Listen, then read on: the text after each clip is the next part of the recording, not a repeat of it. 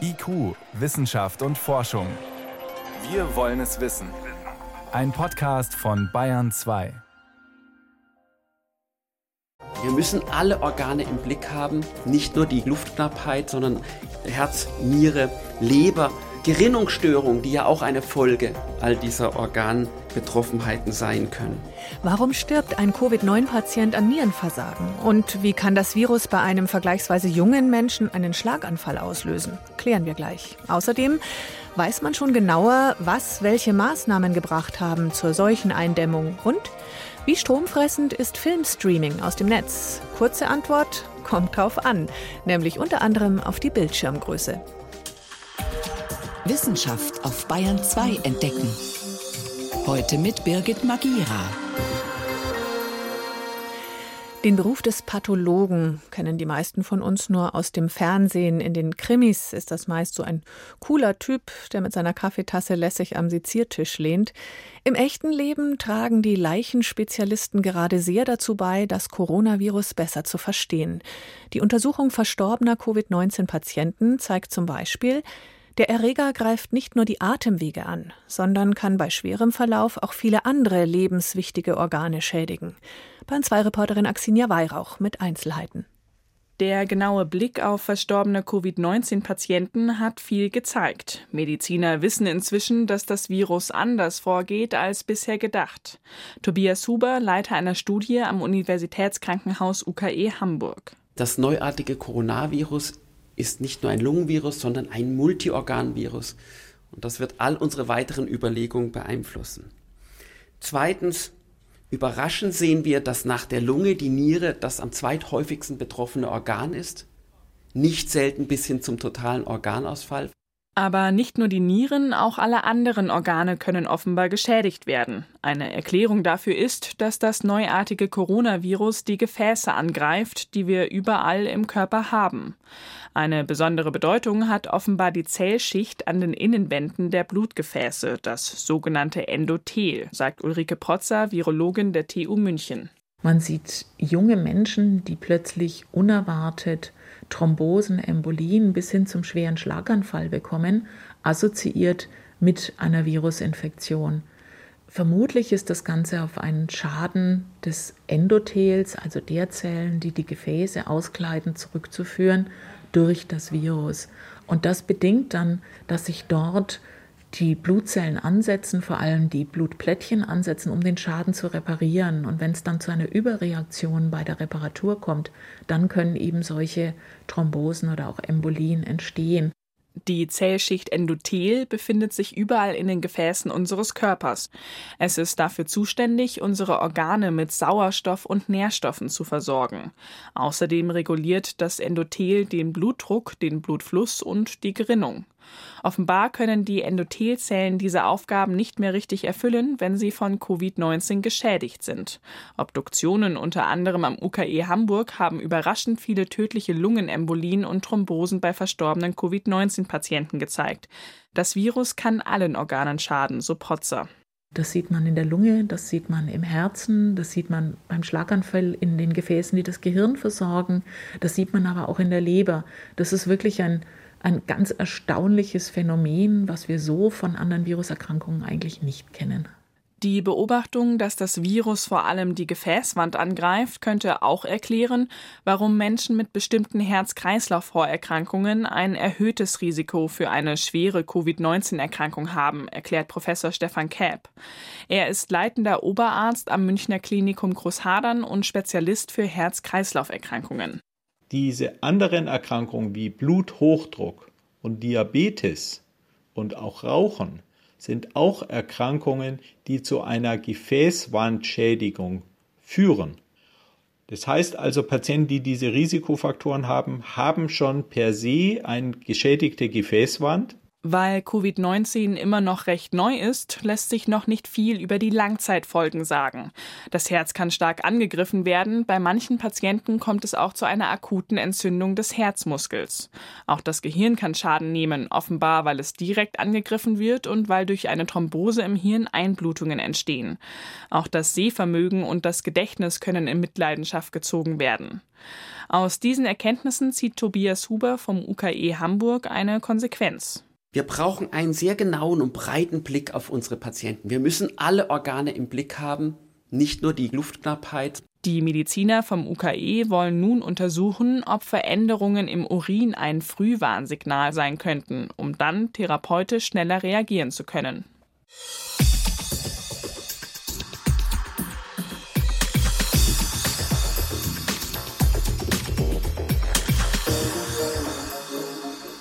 Menschen dürfen seit heute im Biergarten sitzen. Hurra!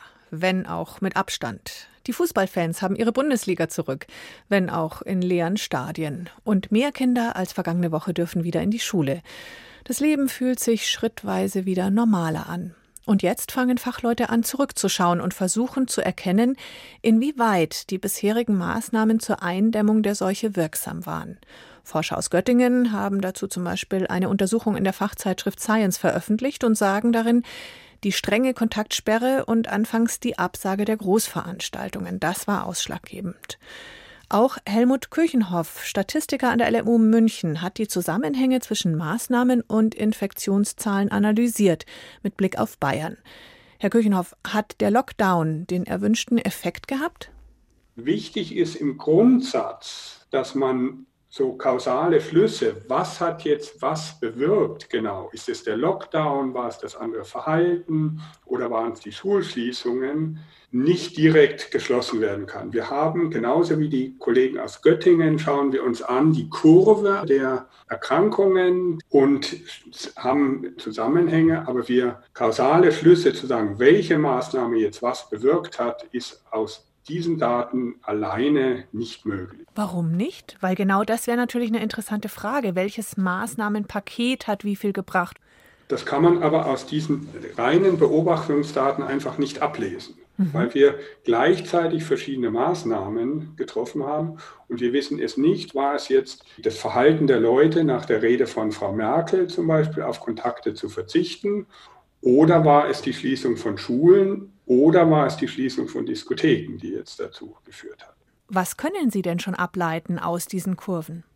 Also wir haben die bayerische Kurve sehr intensiv analysiert und wir haben bei den täglichen Neuerkrankungen in Bayern haben wir am 16.03. einen deutlichen Bruch festgestellt. Da das war das Datum mit den Schulschließungen und wo viele Geschäfte auch zumachen Augenblick, mussten. Ja? Da muss man jetzt ungefähr fünf Tage zurückgehen, mhm. wenn man jetzt über Maßnahmen nachdenken ah, wollen okay. will. Und deswegen ist sozusagen der 11.3. ein Bruchpunkt, den wir jetzt beobachtet haben. Was war am 11.3.? Am 11.3., da war gerade eben, waren diese Bilder aus Bergamo und da war die Rede der Kanzlerin zur Meidung von Sozialkontakten. Aber davor war dann auch noch das Verbot von großen Massenveranstaltungen. Mhm. Und deswegen ist es sehr schwierig zu sagen, ja, waren es die Bilder von Bergamo, war es das Verbot von Massenveranstaltungen, weil so viele Sachen eben gleichzeitig geschehen sind. Aber was ich raushöre bei Ihnen, solche Dinge wie Fernsehbilder oder auch die Ansprache der Kanzlerin, Leute, es ist ernst, sowas kann einen starken Effekt haben. Zumindest steht die Vermutung im Raum. Es steht die Vermutung im Raum, aber ich würde nicht jetzt hergehen und sagen, das ist jetzt ein Effekt, ein kausaler Effekt. Da bin ich ganz sicher, dass das jetzt gewirkt hat. Mhm. Welche Informationen bräuchte man denn noch zusätzlich, um wirklich die Einzelmaßnahmen rausrechnen zu können? Ein Ansatz ist zum Beispiel, dass man, wie das zum Beispiel in der Heinsberg-Studie passiert ist, dass man eben Leute verfolgt, die krank geworden sind und schaut, wo haben sich die angesteckt. Das ist in der Heinsberg-Studie auch nochmal wissenschaftlich sozusagen nachgewiesen worden, dass die Leute, die beim Fasching waren, eben mehr infiziert waren als die andere Gruppe. Also solche Nester aufspüren sozusagen. Ja, also Nester aufspüren und dann halt Vergleichsgruppen. Sozusagen aus Erkenntnissicht wäre es natürlich gut, wenn jetzt das eine Bundesland macht eine Paket von Maßnahmen, das andere macht ein anderes Paket und die unterscheiden sich. Die einen schließen die Schulen, die anderen schließen die Schulen nicht. Dann könnte man eher rauskriegen, äh, was solche Schulschließungen bewirken. Das ist jetzt auch das Schwierige bei Kritikern der scharfen Maßnahmen, wo ja immer wieder das Argument kommt, Mensch, die Leute haben sich doch schon lang vor dem Lockdown sehr vernünftig verhalten. Hätte man da nicht mehr auf Freiwilligkeit und Vernunft des Einzelnen setzen können? Wir haben festgestellt, dass es vor dem Lockdown auch schon einen erheblichen Rückgang gab der äh, Infektionen. Aber man weiß natürlich nicht, was wäre, wenn. Und deswegen muss man ehrlicherweise dann dazu sagen, das können wir aus den Daten jetzt nicht ablesen. Der zweite wichtige Punkt ist, wir machen jetzt die Analysen danach. Zu dem Zeitpunkt, als der Lockdown beschlossen hat, wusste man noch nicht, dass da die Zahlen schon zurückgehen. Das hat, konnte man einfach nicht sehen. Das weiß man eben erst nachher. Man muss es berücksichtigen, wenn man Maßnahmen beurteilt, wie der Wissensstand zu dem Zeitpunkt war, als die Maßnahmen äh, jetzt eingeleitet worden sind. Seit heute dürfen die Menschen wieder im Biergarten sitzen. Mehr Schulkinder als noch letzte Woche dürfen wieder in den Klassenräumen sein. Wann können Sie denn ablesen, was unser Verhalten jetzt ab heute bewirkt? Also das dauert mindestens zehn Tage. Diese Tage, das ist auch eine Stärke der Göttinger Studie, wurden eben auch in deren Analysen berücksichtigt. Heißt es, Sie würden sich auch heute Abend schon in den Biergarten setzen oder vielleicht lieber erst in zehn Tagen? Also ich würde mich auch heute, wenn das Wetter schön ist, in den Biergarten setzen mit der nötigen Distanz. Das durchaus. Professor Helmut Küchenhoff war das, Statistiker von der LMU München zu den Effekten der Corona-Maßnahmen. Vielen Dank für das Gespräch. Ja, bitte. IQ, Wissenschaft und Forschung gibt es auch im Internet. Als Podcast unter bayern2.de. Fake News. Dieses Schlagwort taucht oft auf in einer emotional aufgeheizten Diskussion. Wer zum Beispiel einem Journalisten oder einer Bloggerin vorwirft, Unwahrheiten zu verbreiten, der unterstellt automatisch absichtsvolle Lüge, erfundene Propaganda, gezielte Faktenverdreherei. Dabei ist es oft viel banaler. Ein Grund für falsche Informationen im Umlauf sind mangelnde Sorgfalt, schlicht Schlamperei. Bestes Beispiel die Frage, wenn immer mehr Menschen immer öfter Filme im Netz streamen, Videokonferenzen abhalten und so weiter, wie viel Strom braucht das alles zusätzlich? Wahnsinnig viel, ist die oft gehörte und gelesene Antwort. Stimmt aber gar nicht. Lorenz Storch über einen einzigen Fehler, der sich unkontrolliert verbreiten konnte. Klimakiller Streaming, 30 Minuten Netflix entsprechen 6 Kilometer Autofahrt, so und so ähnlich titelten seit Herbst vergangenen Jahres viele deutsche und internationale Medien. George Camilla von der Internationalen Energieagentur IEA hat jetzt nachgerechnet und ist zum Ergebnis gekommen, das ist falsch. In Wirklichkeit 200 meters for a half hour show.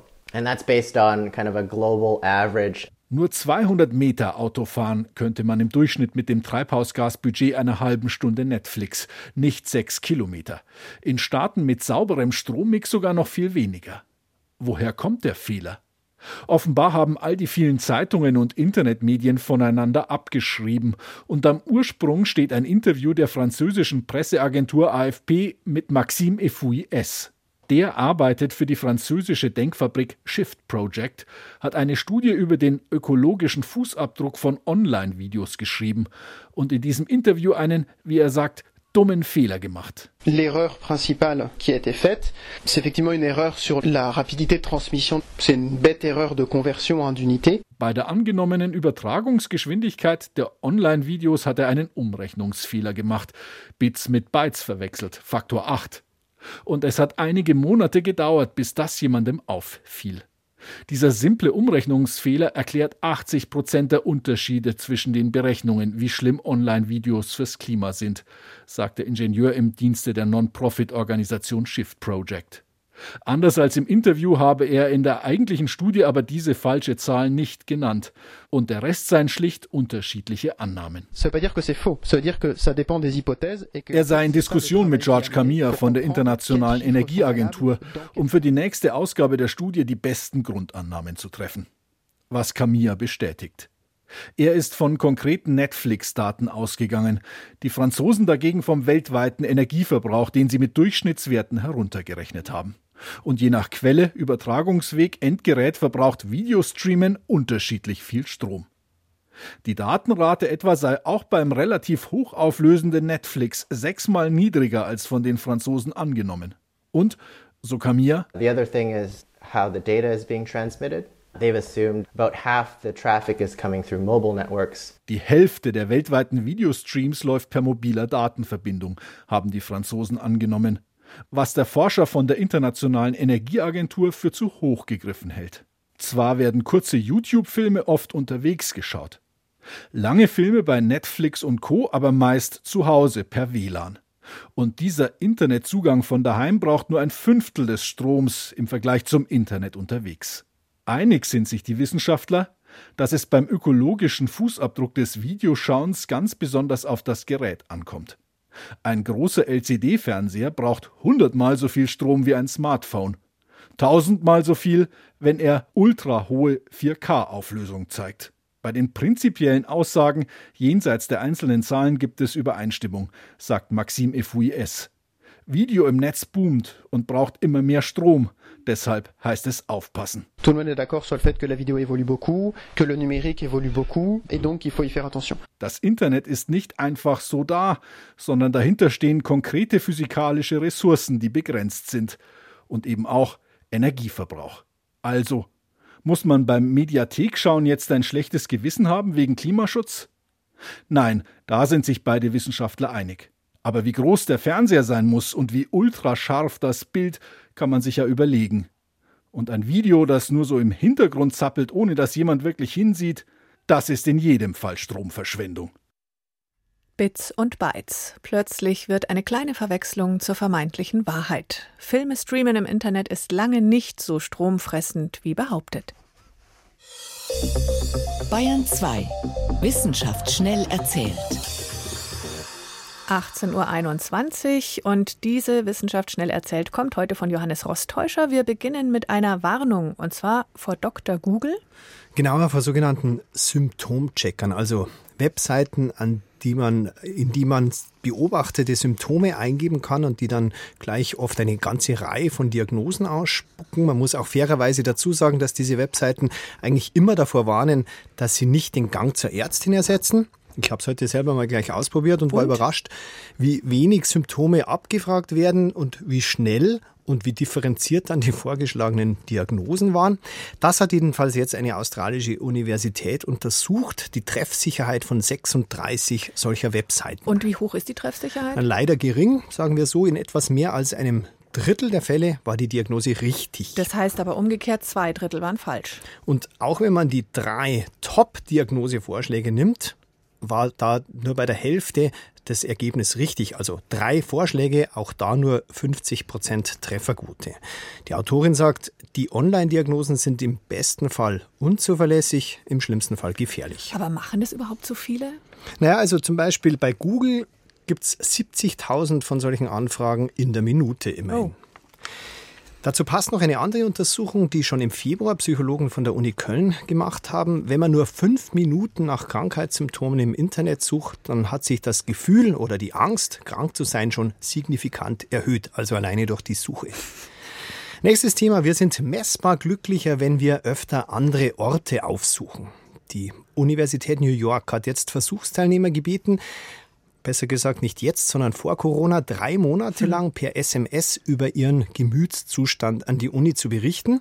Und die sind zusätzlich, selbstverständlich in Absprache, per GPS geortet worden. Das Ergebnis ganz einfach. Je mehr verschiedene Orte man besucht, desto öfters beschreibt man seinen Gemütszustand positiv. Also mit Adjektiven wie glücklich, positiv aufgeregt, stark, entspannt oder aufmerksam. Bei der Hälfte von den Probanden sind auch noch die Gehirnstrukturen untersucht worden und das Ergebnis war am stärksten, war der positiv, positive Effekt bei den Menschen, bei denen viele Gehirnaktivitäten dort gemessen worden sind, wo neue Dinge verarbeitet werden. Mhm. Jetzt, jetzt könnte es natürlich auch genau umgekehrt sein, dass Leute, die eh schon positiv drauf sind und fröhlich, dass die einfach mehr unterwegs sind. Diesen Zusammenhang schließt die Studie ausdrücklich nicht aus, aber die ziehen trotzdem das Fazit, neue und verschiedene Erfahrungen steigern unser Wohlbefinden. Mhm. Und jetzt noch zur Stunde der Gartenvögel. Erst einmal das Positive. 140.000 Menschen haben heuer teilgenommen. Das ist absoluter Rekord, doppelt so viele wie letztes Jahr. Ergebnis, häufigster Vogel ist weiterhin der Spatz. Auf Klar. Platz zwei folgt die Amsel. Zuwächse haben Türkentaube und Ringeltaube. Verlierer, Star, Grünfink und vor allem die Blaumeise. Ja, die ist halt gerade krank. Die hat diese Lungenkrankheit. Sieht man auch an der Zählung, minus ein Fünftel, zumindest hm. in den Gärten. Aber immerhin, und das ist die positive Meldung am Schluss, seit April flaut diese Krankheit ab. Vielen Dank, Johannes Rosteutscher, für die Kurzmeldungen aus der Wissenschaft.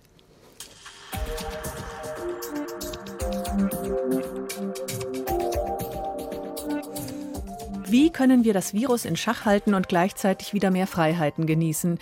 Das ist der Spagat bei allen Entscheidungen, die die politisch Verantwortlichen treffen müssen. Mitzuhelfen, Freiheit und Schutz unter einen Hut zu bringen, kann womöglich die viel diskutierte Corona-App, die jetzt Mitte Juni dann doch kommen soll. Ähnliche Apps gibt es bereits in anderen Ländern, mal mit mehr, mal mit weniger Effekt. Christian Schiffer fasst zusammen, unter welchen Umständen diese App ein wirksames Instrument sein kann. Du sækir appið á covid.is og hleður því niður á símandin. Con CoronaApp Colombia, juntos actuamos frente al coronavirus. Stop Corona je mobilna aplikacija koja sa vaša dozvola im kažuva na epidemiju. Rackning 1019 aus Island, Coron App aus Kolumbien und Stop Corona aus Nordmazedonien. Das sind nur einige der Anti-Corona-Apps, die derzeit in ihren jeweiligen Ländern beworben werden. Mittlerweile steht auch der Name für eine deutsche Tracing-App fest, nämlich Corona-Warn-App die von SAP und der Telekom entwickelt wird. Mittlerweile wurde von SAP eine Dokumentation veröffentlicht, die die Funktionsweise der App umreißt. Die Corona-Warn-App soll wie ihre internationalen Pendants die Kontakte von Infizierten nachverfolgen. Smartphones könnten da helfen, glaubt Ulf Burmeier. Der Jurist ist Vorsitzender der Gesellschaft für Freiheitsrechte. Bisher machen das die Gesundheitsämter ganz oldschool mit Fragebögen auf Papier, aber das dauert sehr, sehr lange und es ist auch sehr fehleranfällig, denn man kennt ja möglicherweise gar nicht alle Menschen, denen man zum Beispiel in einem Bus nahegekommen ist, mit Namen und Telefonnummer. Das heißt also, diese manuelle, analoge Nachverfolgung ist langsam und fehleranfällig und lückenhaft und deswegen ähm, ist die Überlegung, dass man das mit technischen Mitteln deutlich besser hinbekommen könnte. Um Kontakte digital nachzuverfolgen, soll die Bluetooth-Technologie helfen. Wer hatte Kontakt zu wem? Oder genauer, welches Smartphone hat sich in der Nähe eines anderen Smartphones befunden?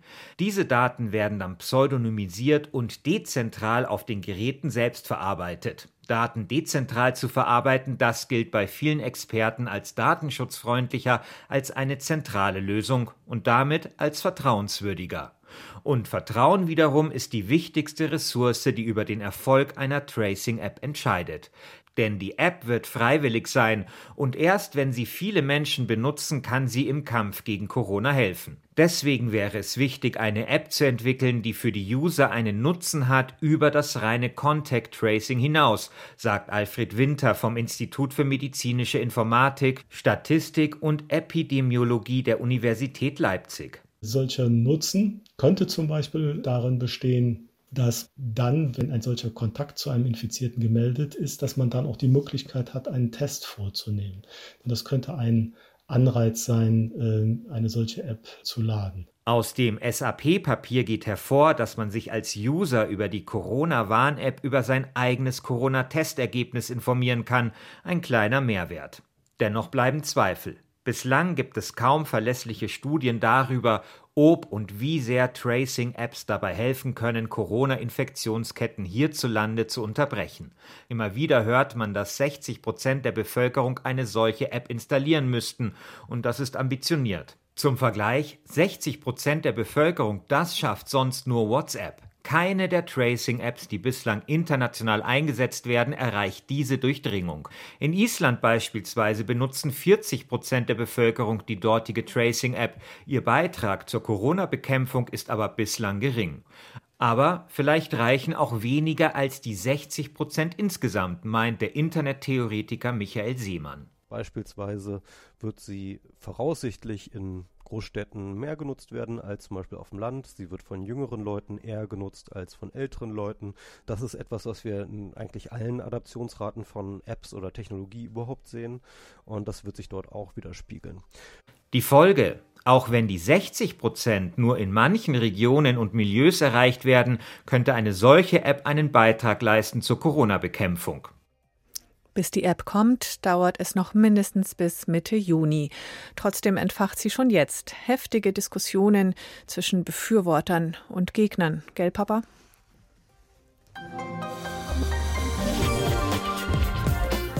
Bayern 2